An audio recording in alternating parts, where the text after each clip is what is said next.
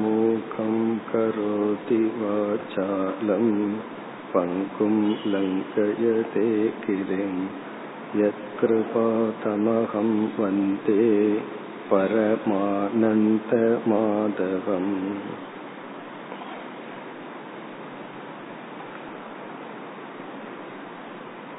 ஞானம் என்ற தலைப்பின் கீழ் இந்த அத்தியாயத்தில் பகவான் நம் மனதில் அடைய வேண்டிய நற்பண்புகளை பற்றி பேச ஆரம்பிக்கின்றார். அடைய வேண்டிய நற்பண்புகளும் நம்முடைய மனதிலிருந்து நீக்க வேண்டிய தீய எண்ணங்கள், பழக்கங்கள், உணர்வுகள் இவைகளும் இந்த பகுதியில் இடம்பெறுகின்றது. இந்த அத்தியாயத்தில் ஆரம்பிக்கின்ற பகவான் பதினெட்டாவது அத்தியாயம் வரை விதவிதமான கோணங்களில் விதவிதமான விதங்களில் நட்பண்புகளையே பகவான் போதிக்கப் போகின்றார். இந்த அத்தியாயத்தில் ஞானம் என்ற தலைப்பில் இருபது பண்புகள். அதில் முதல் ஸ்லோகத்தில், எட்டாவது ஸ்லோகத்தில் ஒன்பது பண்புகள். பிறகு நேற்றைய தினம் நாம் மூன்று பண்புகளை பார்த்தோம். இந்திரியார்த்தேஷு வைராக்கியம், இன்பத்தை கொடுக்கின்ற பொருள்களுக்கு அடிமையாகாமல் ஒரு பற்றின்மை என்கின்ற மனநிலை, ஒரு சக்தியை அடைதல், வைராக்கியம். இந்த வைராக்கியம் என்பது வெறுப்பல்ல, பிடிவாதம் அல்ல என்றெல்லாம் பார்த்தோம். ஒரு பற்றின்மையத்தான் வைராக்கியம் என்று சொல்கின்றோம். இது மனதிற்கு கிடைக்க வேண்டிய ஒரு விதமான பக்குவ நிலை. இது படிப்படியாக மெதுவாகத்தான் வரும் என்று பார்த்தோம். இந்த மனநிலையை கர்மயோகம் என்கின்ற சாதனையில் நாம் அடைவோம். பிறகு ஏதாவது ஒரு பொருளில் நமக்கு அதிக பற்று ஏற்பட்டால் அதை நீக்க இங்கேயே பகவான் உபாயத்தை கூறினார். தோஷ அனுதர்சனம், ஜென்ம மிருத்யு ஜரா வியாதி துக்க தோஷ அனுதர்சனம். ஒரு பொருள் மீது நமக்கு அளவு கடந்த பற்று வருவதற்கு காரணம் அந்த பொருள் கொடுக்கின்ற இன்பம் என்கின்ற தன்மையை மட்டும் மனம் பார்க்கின்றது. அதற்கு பின்னாடி இருக்கின்ற துயரத்தை கொடுக்கின்ற தன்மையை மனம் பார்க்க மறுக்கின்றது. அதை பார்ப்பதுதான் தோஷ தர்சனம். ஒரு பொருள் கொடுக்கின்ற துயரத்தின் அம்சத்தை பார்த்து, அதை பார்த்தால் மட்டும் போதாது, அதை மீண்டும் மீண்டும் மனதில் சிந்திக்க வேண்டும். அதைத்தான் துக்க தோஷ தர்சனம். இந்த இடத்துல ஒரு சந்தேகம் வரலாம். இந்த படைப்புல எதுவுமே குறையில்லை, யாரையுமே குறை சொல்லக்கூடாது, குறையை காணக்கூடாது, நிறையைத்தான் காண வேண்டும் அப்படின்னு நம்ம நினைக்கலாம். அப்படி இருக்கையில் பகவான் வந்து குறையை பார், தோஷத்தை நீ மீண்டும் மீண்டும் சிந்தி என்று சொல்லியுள்ளாரே என்ற ஒரு சந்தேகம் வரலாம். நம்முடைய புத்தி ஒரு இடத்தில் குற்றம் இருந்தால் நாம் விரும்பினாலும் விரும்பாவிட்டாலும் அதை காட்டித்தான் தீரும். தோஷ தர்சனம் பண்டித லட்சணம் என்று ஒரு பழமொழியே இருக்கு. பண்டித லட்சணம்னா அறிவுக்கு என்ன லட்சணம்? நமக்கு நல்ல அறிவு வந்துடுதுங்கிறனுடைய லட்சணம் என்னன்னா தோஷத்தை பார்த்தல். புத்தி ஒரு இடத்துல ஒரு மனிதர்களிடத்தில் இருக்கின்ற பலகீனத்தையோ தோஷத்தையோ பார்ப்பது தவறில்லை. அது நம்மிடம் இருந்தாலும் சரி, மற்றவர்களிடம் இருந்தாலும் சரி, பார்ப்பதில் தவறில்லை. அதை நமக்கு சாதகமாக பயன்படுத்துவதோ, அதை மற்றவர்களிடம் பகிர்ந்து மகிழ்வதோ தான் தவறு. ஒருவருடைய குறைய தெரிஞ்சுக்கிறத தப்புன்னு நம்ம நினைக்க கூடாது. அது இன்டெலிஜென்ட், அதை தெரிஞ்சுக்கணும். அதை தெரியவில்லை என்றால் அவருடைய பலகீனத்துக்கு நாம் பலியாகி விடுவோம். அந்த பலகீனத்தை விமர்சிப்பதும் அவரை அதனால் கீழ்மைப்படுத்துவதும் தான் தவறே தவிர பலகீனத்தை அறிவதில் தவறில்லை. அதை இங்க ஒரு வேல்யூவா பகவான் சொல்ற. இது எதற்குனா வைராகியத்தை அடைவதற்காக. பிறகு அனகங்காரக என்ற இடத்தில் இந்த உடல் தான் நான், இந்த உடலுக்கு மேல ஒரு தத்துவம் இல்லை என்று நினைக்கும் பொழுது இந்த ஒரு அறிவானது இந்த உடலுக்கு பிறப்பு, இறப்பு, நோய், வயோதிகம் போன்றவைகள் ஏற்படும், அதை நாம் ஏற்றுக்கொள்ள வேண்டும். இந்த உடல் ஒரு கருவியே தவிர இலக்கு அல்ல. அந்த ஒரு அறிவுக்காகவும் இந்த ஒரு சிந்தனை சாதனையாக பகவான் குறிப்பிடுகின்றார். இப்ப இந்த பண்புகளை பார்க்கும் பொழுது சிலதெல்லாம் மனப்பக்குவமா இருக்கும், சிலதெல்லாம் ஒரு சாதனையா இருக்கும். எதுவரைக்கு தோஷ தர்சனம்னா ஒரு பொருளின் மீது மோகம் இருக்கும் வரைதான் அதில் இருக்கிற குறையையே நினைச்சிட்டு இருக்கணும். ஒரு பொருள் மீது நமக்கு மோகம் இல்லை, மயக்கம் இல்லை என்றால் பிறகு இந்த சாதனை நமக்கு அவசியம் இல்லை. குறையை பார்க்க வேண்டாம், எல்லாமே இறைவன் பார்த்திடலாம். இந்த உலகத்துல குறைய பார்க்கணுங்கிறது ஒரு பகுதி தான். எதுவரைனா இந்த உலக பொருள்களுக்கு நாம் மயங்கி இருக்கும் வரை. எந்த பொருளுக்கும் நாம் மயங்கவில்லை என்றால் பிறகு இந்த சாதனை நமக்கு அவசியம் இல்லை. இப்ப இத வந்து நேற்றைய தினம் பார்த்து முடித்தோம். இனி அடுத்த ஸ்லோகத்தில் அடுத்த மூன்று பண்புகளை பகவான் குறிப்பிடுகின்றார். பதினோராவது ஸ்லோகம். அசக்திஹி அனபிஷ்வங்கக புத்திரதார கிருஹாதிஷு. இந்த முதல் வரியில் இரண்டு பண்புகளை பகவான் குறிப்பிடுகின்றார். ஒன்று அசக்திகி, அதனுடைய தொடர்ச்சி அனபிஷ்வங்கக புத்திரதார கிருஹாதிஷு. இதுவும் ஒரு முக்கியமான பண்பு. இதுல நம்ம புரிந்து கொள்ள வேண்டிய சூக்ஷ்மமான விஷயங்கள் அதிகமாக உள்ளது. ஆகவே சற்று விளக்கமாக இந்த பண்பை நாம் பார்ப்போம். முதல்ல இதனுடைய டிரான்ஸ்லேஷனை பார்ப்போம், மொழி பெயர்ப்பை பார்ப்போம். பிறகு இதிலிருந்து நாம் அறிந்து கொள்ள வேண்டிய சில முக்கிய நுண்ணிய கருத்தை ஆராய்வோம். அசக்தி என்றால் பற்றின்மை. சக்தி அப்படின்னு சொன்னா பற்று. சக்தி இனி ஒரு சமஸ்கிருத சொல்ல இருக்கு, அது ஸ்ட்ரென்த் அப்படின்னு அர்த்தம். இது வந்து சக்தி அப்படின்னா போய் ஒட்டி கொள்ளுதல். அசக்தி என்றால் பற்றின்மை. எதில் பற்றின்மை? புத்திர தார கிருஹ ஆதிஷு. புத்திரன் என்றால் மகன், தாரா என்றால் மனைவி, மற்ற உறவினர்கள், கிரகம் என்றால் நாம் வசிக்கின்ற வீடு, ஆதி என்றால் எக்ஸெட்ரா. இந்த மாதிரி பொருள்களிடத்தில் மனதிற்கு இருக்க வேண்டிய பற்றின்மை என்கின்ற ஒரு குணம். இந்த அனபிஷ்வங்கங்கிறதுக்கு இதே கிட்டத்தட்ட இதே பொருள்தான். அனபிஷ்வங்கிறது இந்த பற்று அதிகரித்து விட்டால் அது அபிஷ்வங்க. அபினிவேஷம்ங்கிற வார்த்தையிலையும் சொல்லப்படும். அனபிஷ்வங்க என்றாலும் பற்றின்மைதான். ஆகவே அசக்தி என்றால் ஓரளவுக்கு பற்றின்மை, அனபிஷ்வங்கனா அதிகமாக இருக்கின்ற பற்றை நீக்கி கொள்ளுதல். இதனுடைய வேற்றுமையையும் நம்ம பார்க்க போறோம். யாரிடத்தில்னா மகன், மனைவி, வீடு போன்ற இடங்களில். இப்ப இந்த வேல்யூ வந்து ரொம்ப முக்கியமான ஒரு குணம். இதை நம்ம சரியாகவும் புரிந்து கொள்ள வேண்டும். சில பண்புகளை எல்லாம் நாம தவறாக புரிந்து கொள்வதற்கு ரொம்ப வாய்ப்பு இருக்கு. ஆகவே இந்த பண்பினுடைய சூக்ஷ்மமான அர்த்தத்தை புரிந்து கொள்ள வேண்டும். இப்பொழுது இந்த பண்பை குறித்த விளக்கத்திற்கு செல்வோம். நம்முடைய மனப்பக்குவம் என்பது நம்முடைய மனம் ஒரு விதத்தில் விரிவடைய வேண்டும். இத வந்து எமோஷனல் குரோத், எமோஷனல் மெச்சூரிட்டின்னு சொல்றோம். இப்போ ஒருவன் வந்து பிரம்மச்சரிய ஆசிரமத்தில் இருக்கும் பொழுது, ஸ்டூடெண்டா இருக்கும் பொழுது அவன் வந்து ஏதோ சப்ஜெக்ட படிக்கிறான். இப்ப எத்தனையோ விதமான டிகிரி இருக்கு, படிக்கிறதெல்லாம் இருக்கு.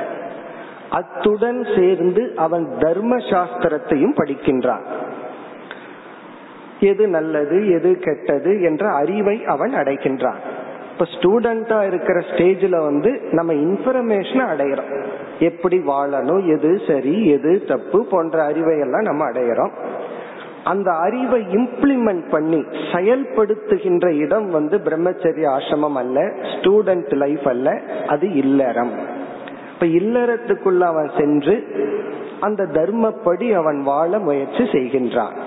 இந்த கர்மயோக வாழ்க்கைங்கிறது இல்லறத்துலதான் நன்கு செயல்படுத்த முடியும்.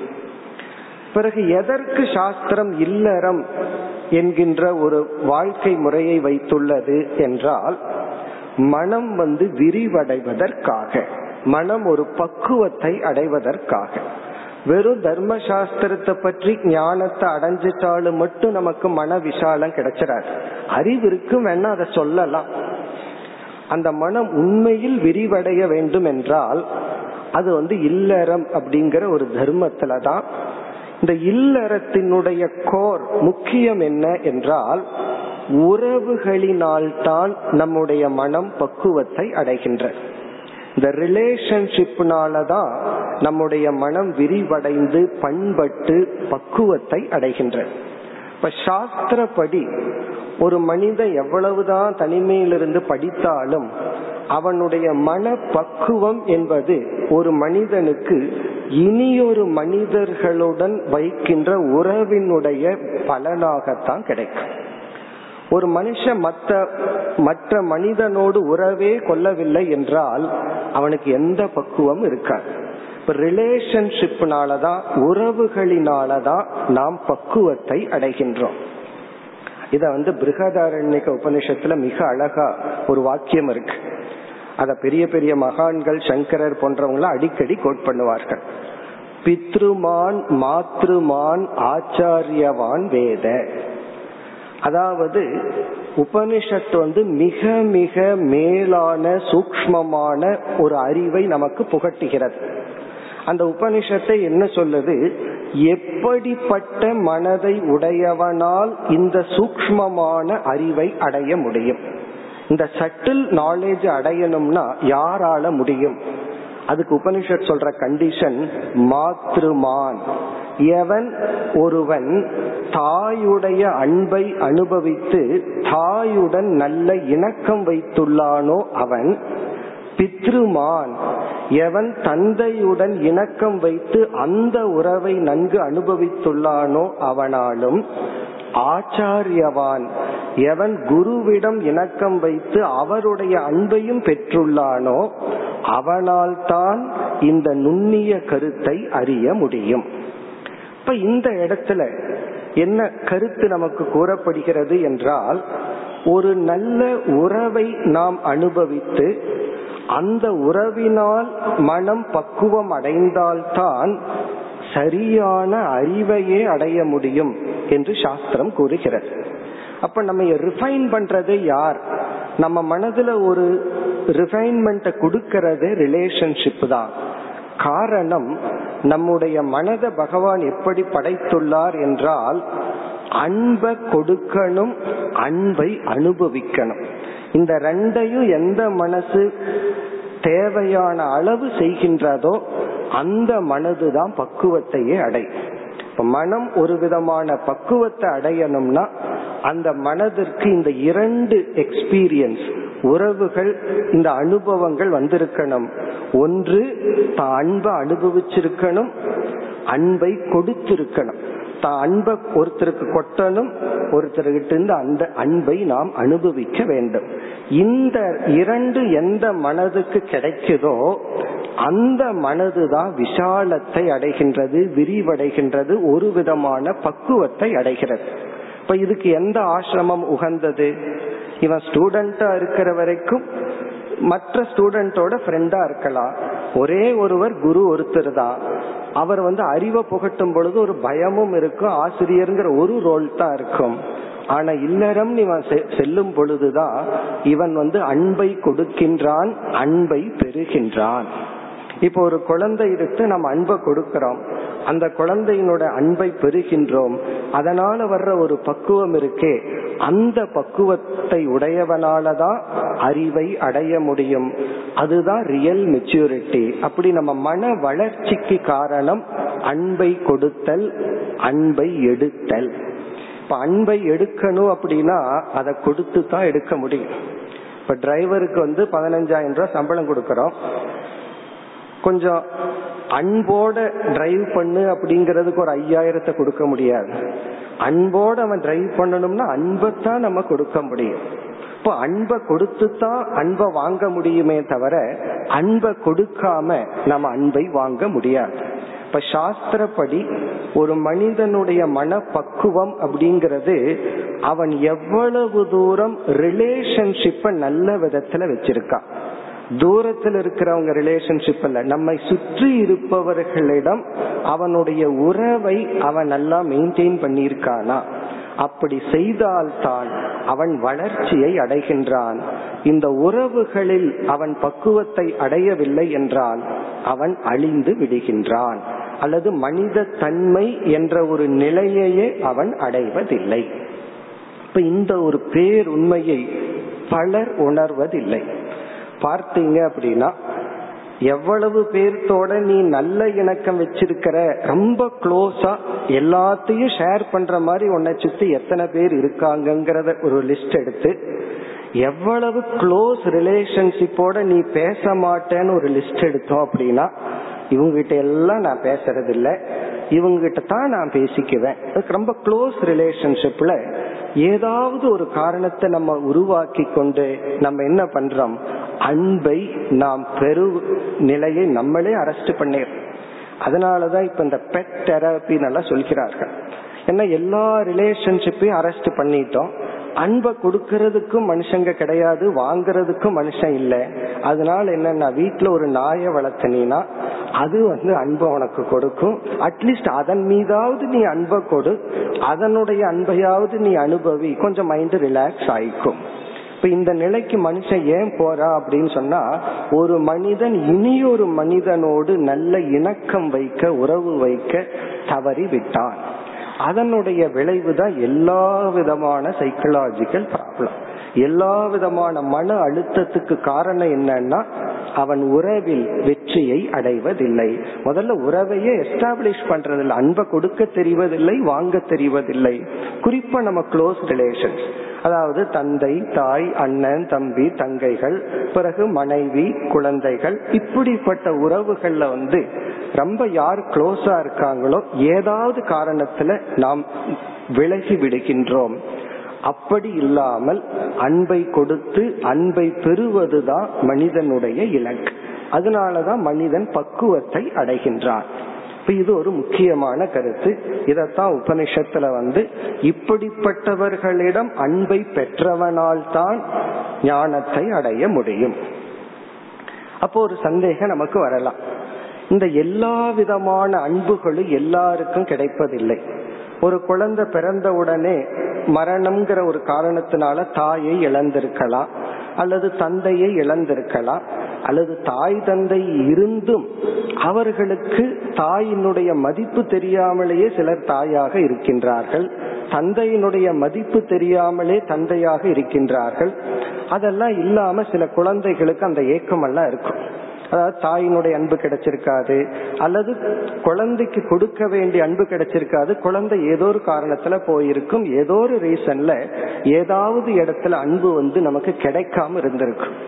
அதனாலதான் ஒரு ஸ்லோகத்துல துவமேவ மாதா பிதா துவமேவன்னு சொல்லி இவன் குரு குலத்துக்கு போகும் பொழுது குருவே கொஞ்ச நேரம் தாயை போல் நடந்து கொள்கின்றார். இப்ப சிஷ்யனுக்கு வந்து உணவை கொடுத்து அவனை பராமரிக்கும் பொழுது தாயினுடைய ரோலை கொஞ்ச நாள் குரு எடுத்துக்கிறார். பிறகு பணம் கொடுத்து பராமரிக்கும் போது தந்தையினுடைய ரோல் எடுத்துக்கிறார்.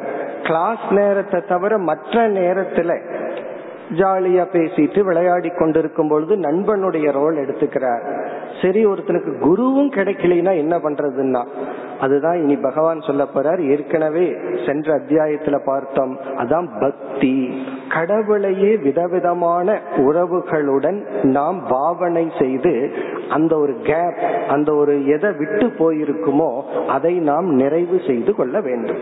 அதனாலதான் நாயன்மார்கள் பார்த்தா விதவிதமான பாவனையுடன் பகவானை வழிபட்டார்கள். குட்டி கிருஷ்ணன் முதல் கொண்டு பகவான் ஒரு நண்பன், பகவான் ஒரு தூதுவன், இப்படி எல்லாம்.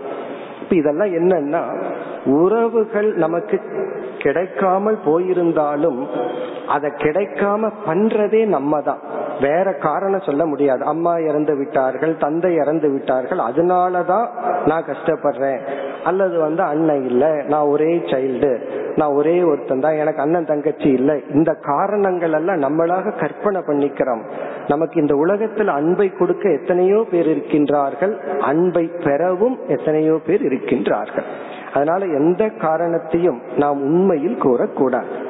இனி அடுத்த கருத்து என்னவென்றால், உறவை பற்றிய இனியொரு கருத்து, எந்த உறவும் நிலையானது அல்ல, அதே போல இருக்காது.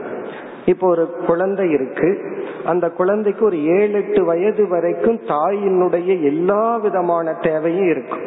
தாயினுடைய பிரசன்ஸ் தேவை, அன்பு தேவை, தாய் உணவை கொடுக்கணும், எல்லாம். அதற்கு மேல வந்து தாய்க்கு அதிக ரோல் கிடையாது.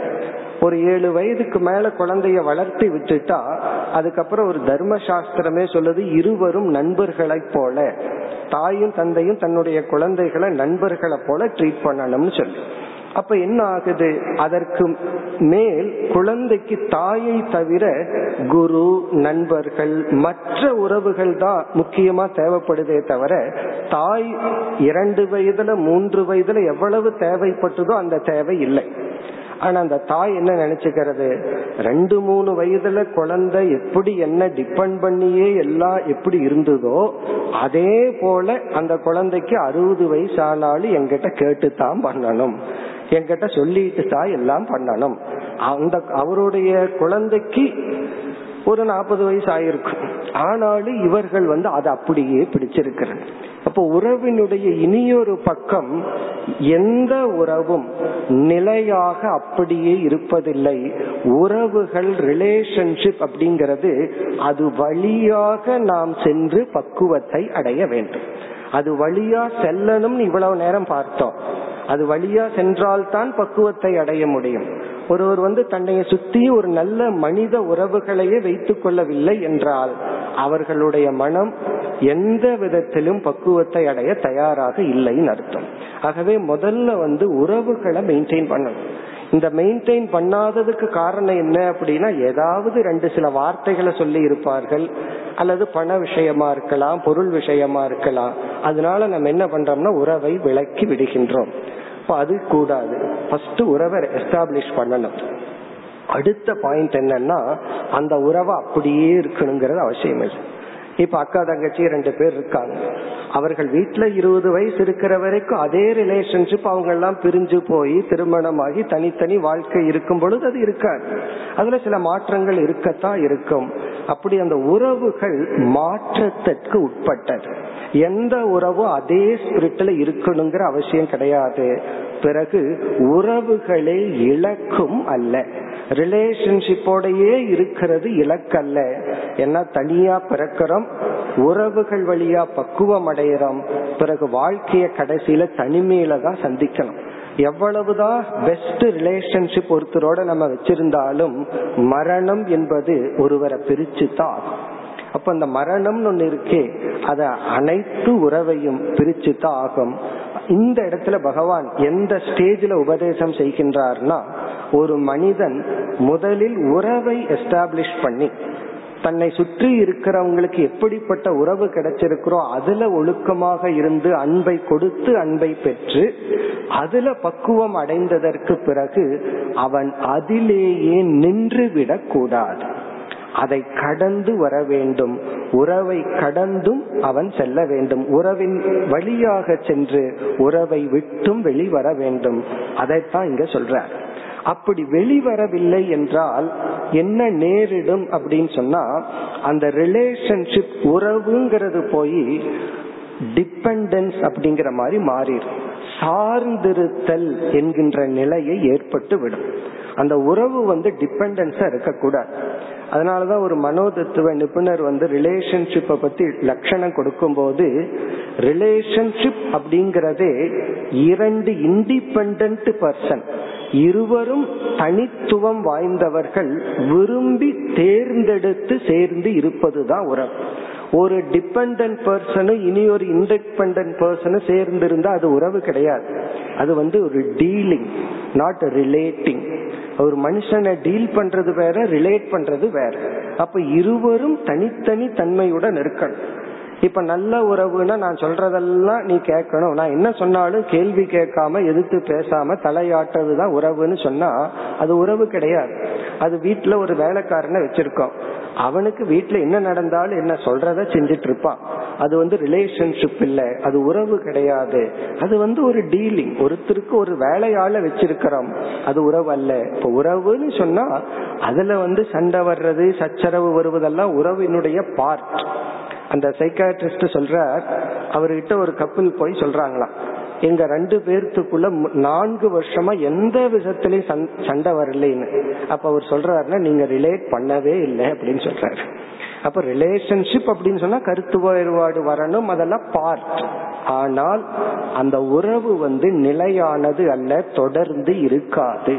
இப்ப இந்த பகுதியில பகவான் என்ன சொல்றார், நீ எந்த உறவின் வழியா பக்குவம் அடைந்து வந்தாயோ அந்த உறவு உன்னை விட்டு சென்றாலும் நீ எந்த விதத்திலும் பாதிப்பை அடைய கூடாது. அந்த உறவு இன்றியும் உன்னுடைய மனம் அதே நிலையில் இருக்க வேண்டும். இந்த உறவு வந்து இலக்கு அல்ல.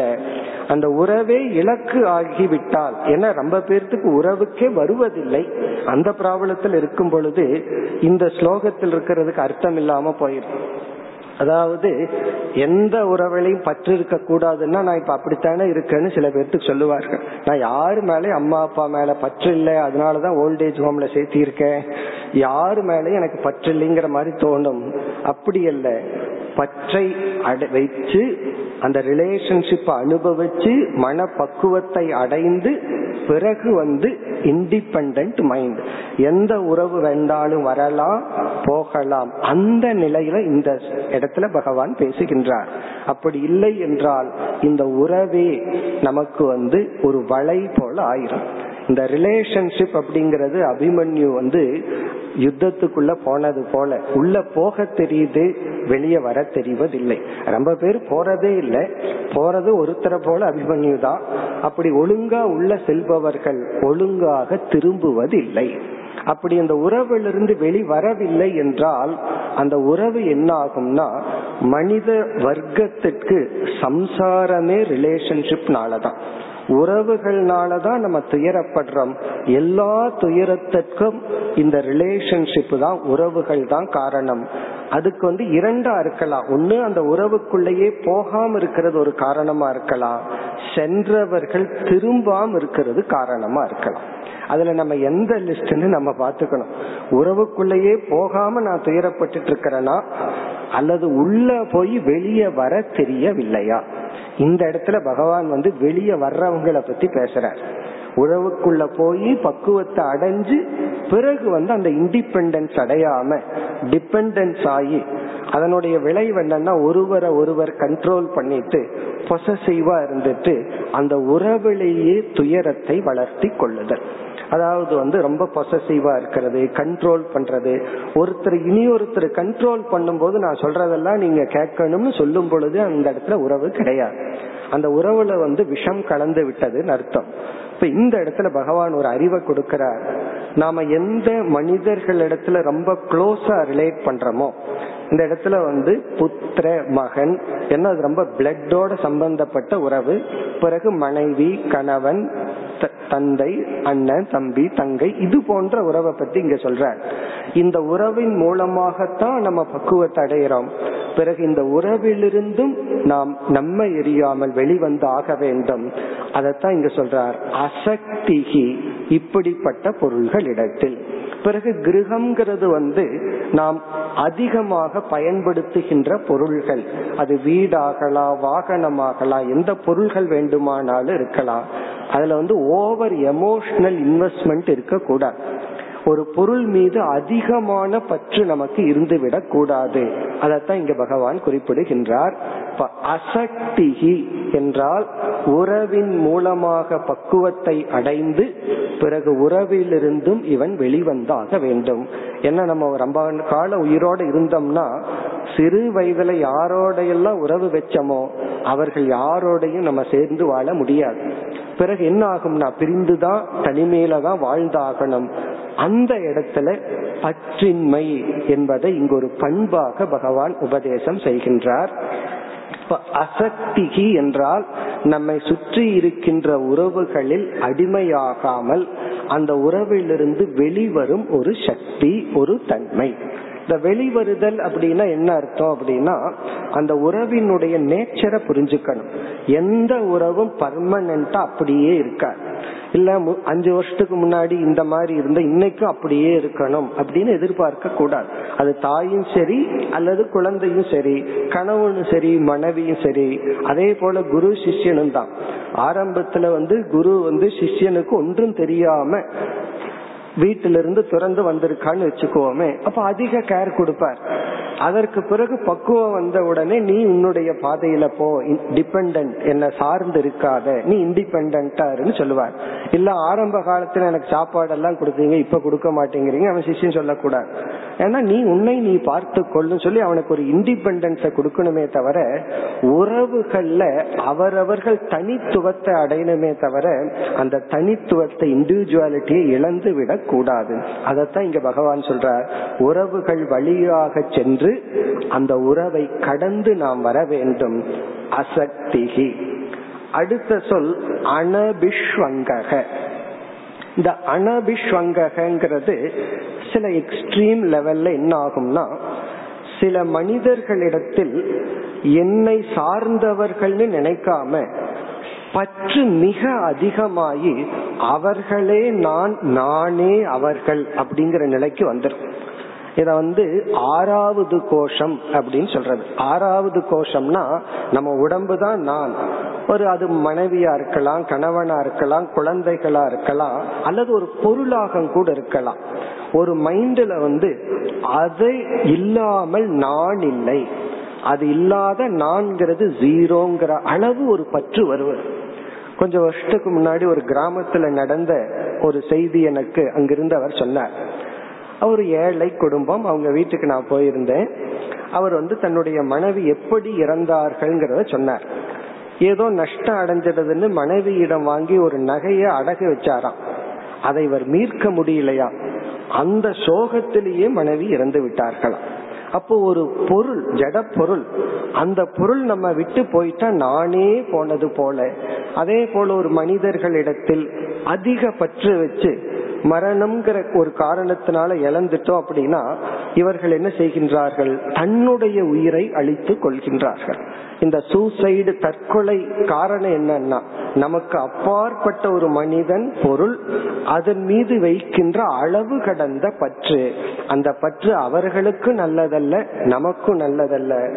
அபிஷ்வங்கக அப்படின்னா அளவு கடந்த பற்று, மனிதர்களிடத்திலேயோ அல்லது பொருள்களிடத்திலேயோ. அனபிஷ்வங்கக என்றால் அந்த பற்றை நீக்குதல். அப்ப ஃபர்ஸ்ட் அனபிஷ்வங்கக பண்ணணும். எந்த ஒரு பொருளிடத்தில், மனிதர்களிடத்திலும் அளவுக்கு மேல் நாம் பற்றை கொட்டக்கூடாது. அப்படி வச்சுட்டோம்னா நம்ம டிபெண்டன்ஸ் ஆயிடுறோம். நம்ம டிபெண்டன்ட் ஆயிட்டோம் அப்படின்னா அவங்க நம்ம கிட்ட ரிலேட் பண்ண முடியாது, நம்ம கிட்ட டீல் தான் பண்ணுவார்கள். ஆபீஸ்ல டீலிங் இருக்கணும், வீட்டுல ரிலேட் பண்ணணும். ஆனா பல சமயங்கள்ல வீட்டுக்கு போகும்போது எப்படி டீல் பண்றதுன்னு போவார்கள். ஏன்னா அந்த மாதிரி நம்ம ரிலேஷன்ஷிப்பை நம்ம கிரியேட் பண்ணி வச்சிருக்கிறோம். பார்த்தாவே ஒரு பயம், எப்படி இவங்களை டீல் பண்ணுவோம் அப்படின்னு சொல்லி. அந்த டீலிங் வந்து நல்லதல்ல, ரிலேஷன்ஷிப் தான். அந்த ரிலேஷன்ஷிப்பை பத்தி இந்த பகுதியில் பகவான் கூறுகின்றார். அசக்திகி அனபிஷ்வங்கக. இதுல நாம் உணர வேண்டிய கருத்து, உறவை நாம் வைத்து கொண்டுதான் மன பக்குவத்தை அடைய முடியும். அதே சமயத்தில் உறவும் முடிவல்ல. அந்த உறவு அப்படியே இருக்கணும்னு எதிர்பார்க்க கூடாது, பற்றின்மையையும் அடைய வேண்டும். இது ரொம்ப டெலிகேட்டான இடம், புரிஞ்சுக்கிறது ரொம்ப கஷ்டம். ஏன்னா சாஸ்திரம் வந்து உறவையும் சொல்லுது, உறவினுடைய பற்றின்மையையும் கூறுகின்றது. இது இத வந்து நம்ம அவரவர்களாக இன்டெலிஜென்ட்டா புரிஞ்சுதான் பயன்படுத்த, புரிஞ்சுதான் இந்த வேல்யூவை பின்பற்ற முடியும். அதுல முக்கிய கருத்து என்னன்னா ஒரு மனிதனுடைய வளர்ச்சியே அன்பை கொடுப்பதனாலும் அன்பை அனுபவிப்பதனாலும் இந்த நிலையில் பக்குவத்தை அடைந்து பிறகு அவன் அன்கண்டிஷனலா அன்பை கொடுக்கணும். இந்த உலகத்தை பார்த்தாவே அவனுக்குள்ள வர வேண்டிய உணர்வு வந்து, ஒரு கேள்வி கேட்டார்கள், ஞானிக்கு உலக மக்களை பார்க்கும் போது என்ன உணர்வு இருக்கும்? பரிதாபம்ங்கிற உணர்வு இருக்காது. நான் ஞானி, இவங்கெல்லாம் அஞ்ஞானின்னு சொல்லி. ஞானிக்கு வந்து இந்த உலகத்தை பார்க்கும்போது இரண்டே உணர்வு தான் சொல்லுவார்கள். ஒன்று கிராட்டிடியூடு. கிராட்டிடியூடுனா நன்றி உணர்வு, இந்த இந்த உலகம்தான் என்னை பக்குவப்படுத்தியது. இரண்டாவது வந்து கருணை, அன்பு. அதாவது எல்லாத்திடம் பொதுவா இருக்க வேண்டியது ஒரு அன்பு. பிறகு வந்து கிராட்டிடியூட், ஏன்னா அவன் நினைக்கிறான் இந்த உலகம் நான் யாரிடத்துல எல்லாம் உறவு வச்சனோ அவர்களாலதான் இப்படி பக்குவம் அடைந்துள்ளேன். சிலர் இன்பத்தை கொடுத்து என்னை பக்குவப்படுத்தினார்கள், சிலர் துன்பத்தை கொடுத்து என்னை பக்குவப்படுத்தினார்கள். அப்ப இந்த உலகத்துல ஒரே ஒரு உணர்வு, நன்றி உணர்வு, பிறகு கருணை. இந்த மனநிலைய நம்ம வந்து உடல் ரீதியாகத்தான் ஆரம்பிக்க முடியும். முதல்ல பிசிக்கலா தன்னுடைய தந்தை, தன்னுடைய தாய், தன்னுடைய மனைவி, கணவன், குழந்தைகள், இதுலதான் ஆரம்பிக்க முடியும். எடுத்த உடனே இந்த சர்வாத்ம பாவம் எல்லாம் வராது. அதனால இல்லறத்தின் வழியாக சென்று, இப்ப கணவன் மனைவி இவங்களையெல்லாம் ஒருவருக்கொருவர் நேசிக்கிறது சுயநலம்னு சொல்லக்கூடாது. இதன் வழியாகத்தான் நம்ம மனதை பக்குவப்படுத்தி பிறகு பவுண்டரியை நீக்கிறணும். இந்த உடலோடு பிறந்தவர்கள், பிறகு என்னுடைய ஜாதியில் இருப்பவர்கள், என்னுடைய மொழி பேசுபவர்கள், என்னுடைய ஸ்டேட்ல இருப்பவர்கள்ங்கிற டிவிஷனை எல்லாம் நீக்கி, இவனும் இறைவனால் படைக்கப்பட்டவன், நானும் இறைவனால் படைக்கப்பட்டவன்கிற ரேஞ்சில அன்பை செலுத்தி அன்பை பெறுவதுதான் மனதினுடைய விஷாலம். அதை பிசிக்கல் லெவல்ல இருந்து ஆரம்பிக்கணும். அதத்தான் இங்க பகவான் சொல்றார். அப்ப இந்த ஸ்லோகம், இந்த வேல்யூ வந்து கொஞ்ச நாளைக்கு அப்புறம்தான் இதை பின்பற்ற முடியும், ஆரம்பத்திலேயே அல்ல. உறவுகள்ல இவன் பக்குவம் அடைந்ததற்கு பிறகு பின்பற்ற வேண்டிய பண்பு இது. இவ்விதம் அசக்திஹி அனபிஷ்வந்தக. இனி அடுத்த பண்புக்கு செல்லலாம். இரண்டாவது வரியில் நித்தியம் ச சமசித்தத்துவம் இஷ்டா நிஷ்டோபபத்திஷு. நித்தியம் எப்பொழுதும், சமசித்தத்துவம் சமமாக எடுத்து கொள்ளுதல், இஷ்ட அனிஷ்ட உபபத்திஷு. இஷ்டம் அனிஷ்டம் என்ற இரண்டு அனுபவங்கள் வரும் பொழுது அதை சமமாக பாவித்தல், சமமாக எடுத்து கொள்ளுதல், இதுவும் ஒரு முக்கியமான வேல்யூ. இதை பற்றி இப்பொழுது பார்ப்போம். சமசித்தத்துவம் என்றால் சமமாக எடுத்து கொள்ளுதல் அனுபவங்களை. எப்படிப்பட்ட அனுபவங்கள்? இஷ்டம், நாம் விரும்பிய விரும்புகின்ற சில அனுபவங்கள் நமக்கு வரலாம். அனிஷ்டம் என்றால் நாம் விரும்பாத சில அனுபவங்கள் நமக்கு வரலாம். இப்ப பணம் வருதுங்கிறது யாரும் விரும்பாதது அல்ல, நோய் வருதுங்கிறது யாரும் விரும்புவதும் அல்ல. இப்ப நம்ம விரும்பாத சிலது நமக்கு வரும் பொழுதும் விரும்பிய சிலது வரும் பொழுதும் சமசித்தத்துவம், சித்தத்தில் உள்ள சமநிலை, சமநிலையில் அதை எடுத்து கொள்ளுதல். எந்த ஒரு வேல்யூவுமே நம்ம வந்து ஆழ்ந்து ஆராய்ச்சி செய்துதான் புரிந்து கொள்ள வேண்டுமே தவிர, அது அப்படியே பார்த்தோம்னா தவறா புரிஞ்சு தவறா இம்ப்ளிமெண்ட் பண்றதுக்கு ரொம்ப வாய்ப்பு இருக்கு. இப்ப இதனுடைய சாராம்சத்தை இப்பொழுது பார்ப்போம். நம்முடைய சாஸ்திரம் என்ன சொல்கின்றது? இந்த மனித ஜென்மம் நமக்கு கிடைச்சதுக்கு காரணமே பாதி பாபம் பாதி புண்ணியம் ஒரு ஜீவன் செய்திருந்தால் அவனுக்கு மனுஷ ஜென்மம் கிடைக்கலாம். ஐம்பது ஐம்பது சதவீதம் ஐம்பதுக்குன்னா கரெக்டா ஐம்பது கிடையாது, ஓரளவுக்கு பாபமும் புண்ணியமும் சமமா இருந்தா மனுஷ ஜென்மம் கிடைக்கலாம். புண்ணியம் ரொம்ப இருந்தா தேவ ஜென்மம் எல்லாம் கிடைக்குமா? தேவலோகத்துக்கு பிறப்பானா, தேவர்களா பிறப்பானா? பாபம் அதிகமா இருந்தா மிருகங்களாக மரம் செடி கொடியா பிறக்கிறானா? அப்ப மனித சரீரம் ஒருத்தனுக்கு கிடைச்சிருக்குனாவே பாதி பாபம் பாதி புண்ணியத்தின் சேர்க்கையான கருமத்தின் விளைவு. இந்த பாபம் என்ன பண்ணும் அப்படின்னு சொன்னா, நாம விரும்புறமோ இல்லையோ கஷ்டமான சூழ்நிலைகளை கொடுக்கும், கஷ்டத்தை கொடுக்கும். புண்ணியம் என்ன பண்ணும்னா, நம்ம விரும்புறமோ இல்லையோ மகிழ்ச்சியான சுகமான சூழ்நிலைகளை பொருள்களை கொடுக்கும். அப்போ எந்த ஒரு ஜீவன் மனித சரீரம்னு எடுத்துட்டா, அவன் அறிவாளியா இருக்கலாம், கோடீஸ்வரனா இருக்கலாம், பிச்சைக்காரனா இருக்கலாம், மனித சரீரம்னு ஒரு ஜீவன் எடுத்து இந்த பூலோகத்துல வந்துட்டா, அவன் எப்படிப்பட்டவனா இருந்தாலும் பாதி நேரம் இன்பம் வரும், பாதி நேரம் துன்பமான சூழ்நிலை வரும். நம்ம நினைச்சிட்டு இருக்கிறோம் பணம் இல்லாததுனாலதான் துன்பம் வந்துட்டு இருக்கு, அறிவு இல்லாததுனாலதான் துன்பம் வந்துட்டு இருக்குன்னு நினைக்கிறோம். அது ஒரு காரணமா இருக்கலாம் நம்முடைய மேலோட்டமான அனுபவத்தில். பட் சாஸ்திர ரீதிப்படி நீ எந்த லெவல்ல இருந்தாலும் உனக்கு சுகம்னு ஒண்ணு வரும், துக்கம்ங்கிற ஒரு சூழ்நிலை வரும். இப்ப இந்த இடத்துல வேல்யூவா பகவான் என்ன சொல்றார், இந்த இரண்டும் வரும் பொழுது, பலனாக உனக்கு வரும் பொழுது உன்னுடைய மனதில் இருக்க வேண்டிய ஆட்டிடியூட், பாவனை என்னவென்றால் சமமாக எடுத்து கொள்ளுதல். இப்ப இத வந்து செயல்படுத்தும் பொழுது அல்ல. ஒரு இன்பத்தை அடையணும், பணத்தை அடையணும்னு நம்ம பிசினஸ் பண்றோம், அந்த நேரத்துல இந்த வேல்யூவை பார்க்க கூடாது. அதுக்கான முயற்சியை நம்ம செஞ்சிடறோம், ரிசல்ட்னு வரும் பொழுதுதான் இந்த வேல்யூ. ஒரு வேல்யூவை வந்து எந்த ஸ்டேஜ்ல ஃபாலோ பண்ணணும்ங்கிறது ஒண்ணு இருக்கு, இந்த வேல்யூவை வந்து செயல்படும் பொழுது ஃபாலோ பண்ண கூடாது. செயல்படும் போது நான் ஃபாலோ பண்றேன்னா எனக்கு எல்லாம் சமந்தான் அப்படின்னு நம்ம பேசாம உட்கார்ந்துட்டு இருப்போம், எந்த முயற்சியும் செய்ய மாட்டோம். முயற்சி செய்யும் பொழுது இஷ்டத்தை அடைய அனிஷ்டத்தை நீக்க வேண்டும்ங்கிற எண்ணத்துலதான் முயற்சி பண்ணணும். எனக்கு வேண்டாத்தத நான் நீக்குவேன், வேணுங்கிறத அடைவன்கிற எண்ணத்துலதான் நம்ம முயற்சி பண்ணணும். நம்முடைய முயற்சிக்கு பிறகு முயற்சியெல்லாம் செய்து முடிச்சாச்சு, ரிசல்ட் நம்ம கைக்கு வருது, அந்த ரிசல்ட் அனுபவிக்கிற நமக்கு போக்தா அப்படின்னு பெயர், முயற்சி செய்கின்ற நமக்கு கர்த்தாங்கிற பெயர். இந்த வேல்யூவை as a கர்த்தாவா நம்ம ஃபாலோ பண்ண கூடாது. செயல்படும் பொழுது நம்ம இத பின்பற்ற கூடாது. போக்தாங்கிற ஸ்டேட்ல இருக்கும் பொழுது, போக்தாவா நம்ம இருக்கும் பொழுது இந்த வேல்யூவை ஃபாலோ பண்ணணும். என்ன வேல்யூன்னு சொன்னா, பல விஷயத்தில் நான் சமமாக எடுத்து கொள்ளுதல், சம சித்தத்துவம்.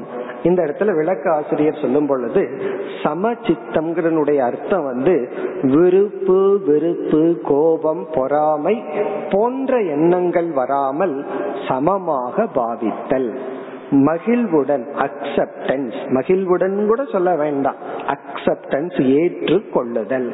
இந்த அக்செப்டன்ஸ் ஏற்று கொள்ளுதல் அப்படிங்கிற வேல்யூவை வந்து பலன் வரும் பொழுது, செயல்படும் பொழுது அல்ல. இப்ப இங்க சமசித்தத்துவம்னா அக்செப்டன்ஸ் ஏற்று கொள்ளுதல். இந்த ஏற்றுக்கொள்ளுதல்னா எப்படி, மனதார இதை நான் ஏற்றுக்கொள்கின்றேன்கிற பாவனையுடன் ஏற்றுக்கொள்ளுதல். இந்த நம்ம துயரத்தையே எப்படி பிரிக்கலாம், அக்செப்டட் சாரோ இருக்கே அது வந்து ஜஸ்ட் பெயின் தான், ஏற்றுக்கொள்ளப்பட்ட கஷ்டங்கள் எல்லாம் உண்மையிலேயே அதை நம்ம சுவைக்கலாம். ஏற்றுக்கொள்ளப்படாத சிறிய சுகமும் கூட அது கஷ்டம்தான்.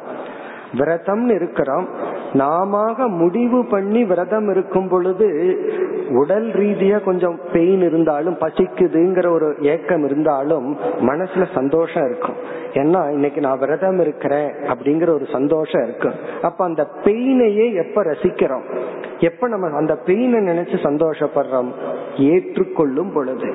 நம்ம பசியோட வீட்டுக்கு வர்றோம், ஏதோ ஒரு காரணத்துல அப்ப ஃபுட் ரெடியா இல்லை, நாம் ஏற்றுக்கொள்ளாத பொழுது அதே பசி நமக்கு கோபத்தை கொடுக்குது, எல்லா விதமான நெகட்டிவ் ஃபீலிங்ஸையும் கொடுக்குது. இப்ப இந்த இடத்துல பகவான் என்ன சொல்றார், ரிசல்ட்னு வரும் பொழுது நீ அதை ஏற்றுக்கொண்டு பழக வேண்டும்.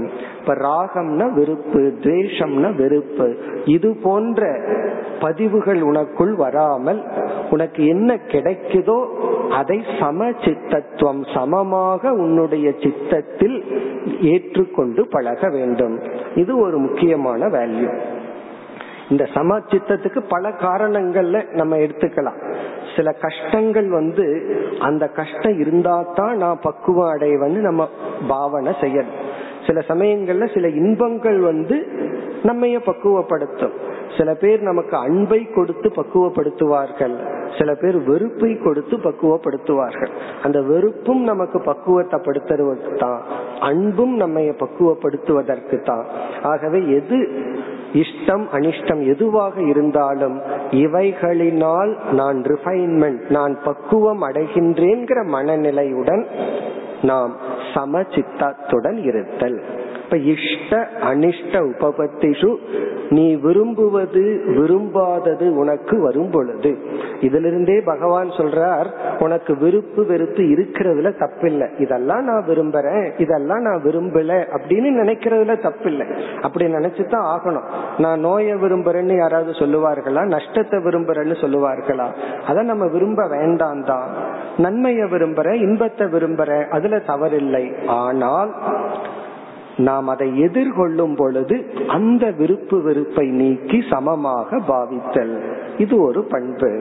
இனி அடுத்த ஸ்லோகம், அடுத்து பதினோராவது ஸ்லோகத்தில் மூன்று பண்புகளை பகவான் குறிப்பிடுகின்றார். மயிச்ச அனன்ய யோகேன பக்தி ரவ்யபிசாரிணி, முதல் வரியில ஒரு பண்பு. இத நம்ம வந்து சென்ற அத்தியாயத்தில் பார்த்து முடித்த ஒரு பண்பு பக்திஹி. மயி இறைவனாகிய என்னிடத்தில், பக்திஹி அனன்ய யோகேன அவ்யபிசாரிணி பக்திஹி, இரண்டு அடைமொழிகள் பகவான் அந்த பக்திக்கு போடுறார். இப்படிப்பட்ட பக்தி என்னிடத்தில் இருப்பத ஒரு வேல்யூவா இங்க சொல்றார். இப்ப இறைவனிடத்துல நம்ம பக்தி செலுத்துவது இங்கு ஒரு பண்பா சொல்றார். இந்த பக்திக்கு ஒரு அடைமொழி அவ்யபிசாரிணி பக்தி. சரதி அப்படின்னா நகர்வது, வெபிச்சரதி வெபிச்சாரி அப்படின்னு சொன்னா நிலையற்ற தன்மை, ஒரே இடத்துல இல்ல நிற்காமல் மாறி மாறி இருக்கிறதுக்கு பேரு வெபிச்சரதி. அவ்யபிசாரிணி என்றால் நிலையான உறுதியான ஒரே இடத்தில் நிலைக்கின்ற என்று பொருள். இப்ப அவ்யபிசாரிணி பக்தி, என்னிடத்துல உன்னுடைய பக்தி வந்து சிதறடையாமல் கான்சென்ட்ரேட்டடா ஒரு முகமாக இருத்தல். அனன்ய யோகேன, அனன்ய யோகேன என்றால் நம்ம வந்து எல்லாத்துக்குமே ஒரு ஸ்பேர் வச்சுக்குவோம். இது கிடைக்கலனா அது, அது கிடைக்கலனா இது, பகவானை நம்பி பார்ப்போம், இல்லைன்னா ஸ்டாண்ட் பையா இதை வச்சுக்குவோம் அப்படிங்கிற ஒரு எண்ணம் நமக்கு இருக்கும். அனன்ய யோகேன அப்படின்னா சரணாகதி, பகவான் தான் என்ற ஒரு முழு நம்பிக்கையுடன். அனன்ய யோகம்னா டோட்டல் ஃபெய்த், முழுமையான நம்பிக்கையுடன் முழுமையான ஒருமுகப்பாட்டுடன் என்னிடத்தில் பக்தி செலுத்துதல், அது ஒரு வேல்யூவா சொல்றார். இந்த ஒரு வேல்யூவா தான் பனிரெண்டாவது அத்தியாயம் முழுவதும் பகவான் கூறியுள்ளார். இப்ப பனிரெண்டாவது அத்தியாயத்துல சொன்ன கருத்தை எல்லாம் ஞாபகப்படுத்துவதுதான் இந்த பக்தி என்கின்ற வேல்யூ. அதை நம்ம சுருக்கமா ஞாபகப்படுத்திக் கொள்வோம். பக்திக்கு நம்ம என்ன லட்சணம் பார்த்தோம்? பக்தி என்பது நம்முடைய மனதில் இருக்கின்ற அன்பு என்ற உணர்வை மேலான இடத்தில் வைத்தால் அதற்கு பெயர் பக்தி அப்படின்னு லட்சணத்தை பார்த்தோம். அன்புங்கிற உணர்வு எல்லாத்துக்கும் இருக்கு. அத வந்து ஜட பொருள்ல வைக்கும் போது பற்று அப்படின்னு சொல்றோம், அட்டாச்மெண்ட்னு சொல்றோம். பிறகு உடல் சம்பந்தமா இருக்கின்ற உறவுகள் இடத்துல வைக்கும் பொழுது பாசம் அப்படின்னு சொல்றோம். அதே இது இறைவனிடத்திலோ குருவிடத்திலோ நம்ம தேசத்தின் இடத்திலோ வச்சா அத பக்தின்னு சொல்றோம். குரு பக்தி, தேச பக்தி அப்படின்னு எல்லாம் சொல்றோம். என்னுடைய வீட்டு மேல வச்சிருக்கிற பற்று இருக்கே அது வந்து கிரக பக்தின்னு எல்லாம் சொல்ல மாட்டோம். வீட்டு மேல எனக்கு பக்தி இருக்குன்னு சொல்ல மாட்டேன். என்னுடைய வீடு அது அட்டாச்மெண்ட், ஆனா என்னுடைய நாடுன்னு வரும் பொழுது அத பக்தின்னு சொல்றோம்.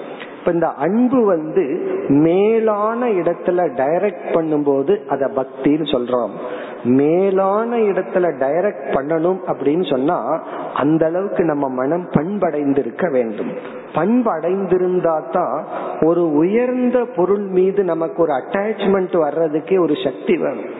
அதனாலதான் இச்சா சக்தி, கிரியா சக்தி, ஞான சக்திங்கிற இடத்துல ஞான சக்தினா புரிஞ்சுக்கிற சக்தி திறன், கிரியா சக்தினா செயல்படும் திறன், இச்சா சக்தினா ஆசைப்படும் திறன், ஆசைப்படுறதுக்கே ஒரு சக்தி வேணும், மேலான ஒரு பொருள் மீது அன்பு செலுத்தணும் அப்படின்னா அதுக்கு நமக்கு பக்குவம் வேணும். யாராவது நம்ம மீது அன்பு செலுத்தல, நம்ம ரொம்ப நேர்மையா இருக்கிறோம், நாணயமா இருக்கோம், சமமா வாழ்ந்துட்டு இருக்கோம், பட் ஒருத்தர் நம்ம மீது அன்பு செலுத்தலைன்னா உடனே நம்ம என்ன நினைச்சிடறோம், என்னுடைய என் மீது அன்பு செலுத்தலின்னு வருத்தப்படுறோம். நம்ம என்ன புரிஞ்சுக்கணும், என்னுடைய வேல்யூவை அந்த மனசுக்கு புரிஞ்சுக்கிறதுக்கு சக்தி இல்லை. அப்படித்தான் புரிஞ்சுக்க. ஒரு குழந்தை அம்மா சொல்ல கேட்கல, அம்மா சொல்லப்படி கேட்கலின் போது அம்மா வந்து என் பையன் என் சொல்லப்படி கேட்கலேன்னு வருத்தப்படக்கூடாது. அம்மா என்ன நினைக்கணும், தாயினுடைய தாய்மையினுடைய என்னுடைய வேல்யூவை இந்த நேரத்துல குழந்தைக்கு புரியல, அடுத்த நேரத்துல புரிஞ்சிடும், கொஞ்ச நேரத்துக்கு அப்புறம் அது புரியலாம். ஆகவே இந்த மேலான இடத்துல அன்பு செலுத்துறதுக்கே ஒரு மனப்பக்குவம் வேண்டும். அப்படி இந்த இடத்துல பகவான் சொல்றார், உன்னுடைய பாசம், நீ உறவுகள் வழியாக உடல் ரீதியா ஒரு ரிலேஷன்ஷிப்பை நீ உருவாக்கி அதன் வழியாக நீ வளர்ந்து பிறகு வந்து உன்னுடைய அன்பு என்கின்ற உணர்வை அத வந்து நீ என்னிடத்தில் செலுத்த வேண்டும். ஏன்னா வேறு யாரிடத்தில் செலுத்துகின்ற அன்பும் நிலையானது அல்ல. இந்த மரணம்ங்கிறது எடுத்துட்டு போயிடும், ஆனா பகவான் இடத்துல செலுத்துற அன்புக்கு முடிவில்லை. ஏன்னா பகவான் மரணம் அடைய போவதில்லை. அப்போ பக்தி அப்படிங்கறது இறைவனிடத்தில் செலுத்துதல். இந்த இரண்டு அடைமொழியில பகவான் என்ன சொல்றார், ஏற்கனவே ஏழாவது அத்தியாயத்துல தன்னுடைய பக்தர்களை எல்லாம் பகவான் பிரிச்சிருந்தார். அதாவது செல்வம் வேண்டும்ங்கிற காரணத்துக்காக மட்டும் என்னை வழிபடுபவர்கள் சில பக்தர்கள், அவர்களையும் பகவான் அக்செப்ட் பண்ணிக்கிறார், ஏற்றுக்கொள்றார். நீ செல்வம் வேணுங்கிறதுக்கு அட்லீஸ்ட் என்னுடைய அனுகிரகம் இருந்தா தான் உனக்கு செல்வம் கிடைக்குங்கிற அளவுக்கு எனக்கு நீடு பக்தி செலுத்துறியன்னு ஏற்றுக்கொள்றார். சிலர் பேர் துயரம் வரும் பொழுது மட்டும் என்னை வழிபடுவார்கள், அவர்களையும் நான் ஏத்துக்கிறேன். ஏன்னா நீ துயரத்துக்கு மது போன்ற இடத்துக்கு போகாம என்னிடத்துல நீ வந்து ஆறுதலுக்கு வர்றையே அப்படின்னு அதையும் பகவான் ஏற்றுக்கொள்கின்றார். மூன்றாவது விதமான பக்தன் வந்து என்னை அடைய, என்னை பற்றிய அறிவை அடைய என்னிடம் வருபவன். அவன் வந்து செல்வத்துக்காகவோ அல்லது துயரத்தை நீக்கிக் கொள்ளவோ என்னிடத்தில் வருவதில்லை, என்னை அடைய, என்னை பற்றி அறிவை அடைய என்னிடத்தில் வருகின்றவர்கள். அதைத்தான் இந்த இரண்டு அடைமொழியில பகவான் சொல்றார். பிறகு இனியொரு பக்தனை சொல்றார், ஞானியும் என்னுடைய பக்தன் தான். ஞானியே என்னுடைய பக்தன்னு சொன்னா ஞானி வேறு நான் வேறு அல்லங்கிற அளவு அந்த இடத்துல பேசி உள்ளார். இப்ப இந்த இடத்துல பகவான் வந்து இந்த மூன்றாவது நிலையில் இருக்கின்ற பக்தனை பத்தி பேசுறார். அதாவது வந்து இந்த மூன்றாவது நிலையில் இருப்பவன் வந்து துயரம் வரும் பொழுது பகவானை நினைக்கிறதுலயும் தவறில்லை. ஒரு ஐஸ்வர்யம் ஒரு தடை இருந்தா நீங்கணுங்கிறதுக்காக பகவான் நினைச்சாலும் தப்பில்லை. அதெல்லாம் எதற்குனா உன்னை உணர்வதற்காக, மோட்சத்தை அடைவதற்காக, இறைவனை பற்றி அறிவை அடைவதற்காகங்கிற இன்னர் மோட்டிவோட அவன் பணத்தை கேட்டாலும் தப்பில்லை, துயரம் நீங்கணும்னு பிரார்த்தனை பண்ணாலும் தப்பில்லை. அப்படிப்பட்ட பக்தியை இங்கு ஒரு சாதனையாக குறிப்பிடுகின்றார். இப்ப இங்க பக்திங்கிற இடத்துல நம்ம பனிரெண்டாவது அத்தியாயத்துல பார்த்த அனைத்து கருத்தையும் மனதில் கொள்ள வேண்டும். இனி இந்த ஸ்லோகத்தில் அடுத்த வரியில் வருகின்ற கருத்து விவிக்த தேச சேவித்துவம். விவிக்த தேச சேவித்துவம். விவிக்தம் என்றால் தனிமையான, தேசம் என்றால் இடம், சேவித்தல் என்றால் எடுத்து கொள்ளுதல், பழகுதல். இந்த டிசிப்ளின், இந்த சாதனை வந்து தனிமை.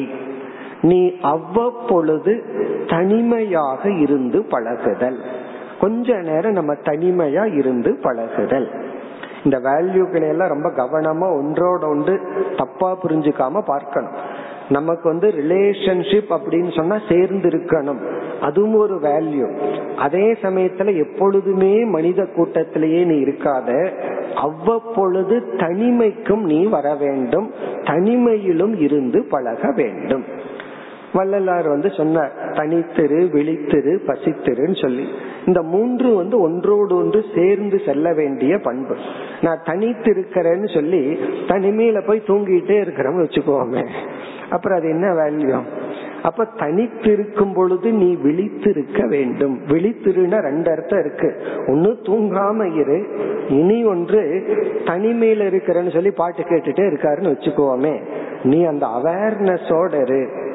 பிறகு தனிமையில போன ரொம்ப பேர் வந்து சாப்பிட்டு விடுவார்கள், சாப்பிட்டு புத்திக்கு வேலை கொடுக்காம இருக்கிறது. ஏன்னா அந்த புத்தி வந்து தனிமையை ஞாபகப்படுத்திடும். இப்ப பசித்திரு, பசித்திருந்தா தான் நீ விழித்திருக்க முடியும். அப்படி தனிமையை பயன்படுத்துன்னு சொல்லி உள்ளார். அந்த வேல்யூவை தான் இங்கு பகவான் கூறியுள்ளார், தனித்திரு.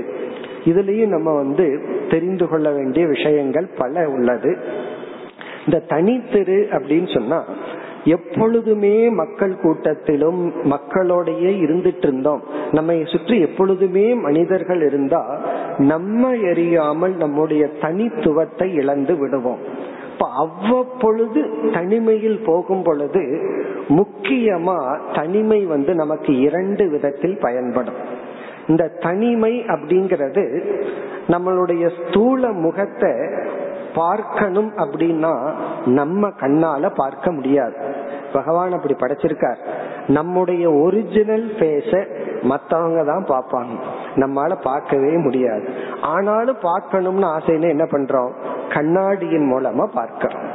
அதே போல நம்ம மனசையே நம்ம பார்க்கணும் அப்படின்னா அந்த கண்ணாடி தான் தனிமை. அந்த தனிமை என்ன பண்ணுதுன்னா, வேற எதுவுமே எனக்கு ஆப்ஜெக்ட் இல்லை, மைண்டு எத்தனையோ பொருள்கள் மனிதர்கள் இருக்கும் போது அவர்களை பார்க்குது, அவர்களை பொருளா வச்சுக்குது. யாருமே இல்லை அப்படிங்கும் போது மனசுக்கு யார் ஆப்ஜெக்ட், மனதுக்கு யாரு பொருள், மனதுக்கு நான் தான் பொருள். அப்ப தனிமையில நான் யாரோடு அறிமுகமாகின்றேன், நான் என்னையே பார்க்கின்றேன், என்னோடு அறிமுகமாகின்றேன். அதனாலதான் எல்லாத்துக்கும் தனிமைங்கிறது வேதனையா இருக்கு. காரணம் என்ன, நான் என்னையே பார்க்க முடியவில்லை, என்னையே என்னால சகிச்சுக்க முடியாதுன்னா என்னை சகிச்சுட்டு எத்தனை பேர் சுத்தி இருக்கார்கள். அதை யோசிச்சு பார்த்தா அவங்க என்ன செஞ்சாலும் அதை நம்ம மன்னிக்கலாம். காரணம் என்ன, என்னால தனிமையில இருக்க முடியாதுன்னா என்ன அர்த்தம், நானே என்ன சகிச்சுக்க முடியலன்னு அர்த்தம். என்ன சகிச்சுட்டு வீட்டுல வச்சிருக்காங்க, சாப்பாடு போட்டுட்டு இருக்காங்கன்னா பெரிய விஷயம் தானே. இப்ப இந்த தனிமை என்ன பண்ணதுன்னா, என்னை எனக்கு அறிமுகப்படுத்தும் ஒரு உபாயம். இந்த தனிமையில தான் நம்ம மைண்டே நமக்கு தெரிய வருகின்றது, நம்ம யார், நம்முடைய பலம் என்ன, பலகீனம் என்ன, இதை நம்ம தனிமையில பார்க்கிறோம். பார்த்ததற்கு பிறகுதான் இந்த செல்ஃப் அசஸ்மெண்ட் அப்படிங்கிறது இந்த தனிமையில தான் நமக்கு கிடைக்கிறது. இதை நம்ம முழுமையா ஆரம்பத்தில் எடுத்துக்கொள்ள கூடாது. முழுமையா தனிமைக்கு போயிட்டோம்னா எந்த பக்குவத்தை அடைய மாட்டோம். எனக்கு தெரிந்த ஒருவர் வந்து, அவருக்கு வந்து ஒரு இருபத்தி முப்பது வயது இருக்கும், எனக்கு உலகமே வேண்டாம், யாரும் வேண்டான்னு தனிமையில போயிட்டார்.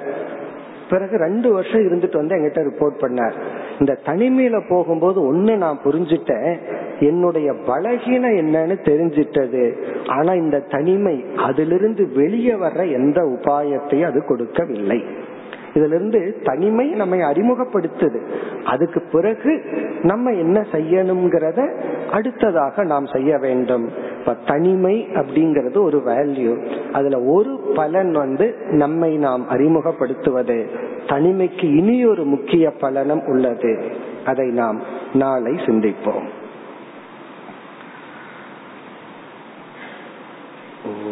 பூர்ணமத பூர்ணமிதம் பூர்ணாத் பூர்ணமுதச்யதே பூர்ணஸ்ய பூர்ணமாதாய பூர்ணமேவாவசிஷ்யதே. ஓம் சாந்தி சாந்தி சாந்தி.